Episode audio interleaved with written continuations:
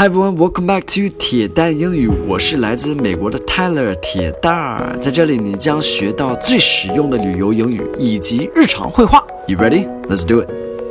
Hey guys, so today's focus word is venti. Venti. 嗯，我猜你们很多人都听过这个单词 venti. Do you remember where it's from? It's from Starbucks. 星巴克里边大杯 就叫问题很奇怪，我们都觉得星巴克有点狂，才这么就是呃给他们自己杯子呃大小起这样的名字。但是这个名字是从哪来的？It's from Italy and it actually originated about 30 years ago in the nineteen ninety s and it means twenty。这个是这个来源是在呃意大利呃九十年代。意思就是 twenty 二十。那为什么二十就是起 venti 这个名字呢？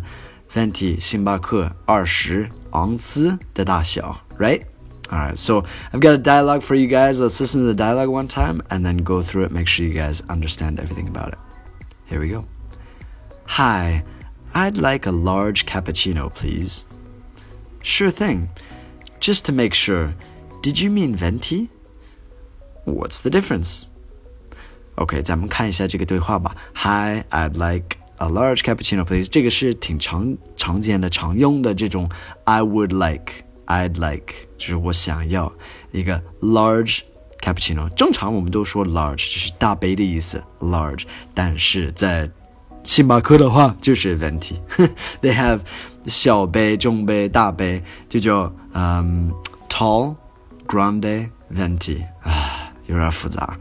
um, cappuccino, capu, cappuccino. Sure thing, just to make sure. Did you mean venti? Sure thing is like no problem. That's absolutely no problem. Yep, I got it like that.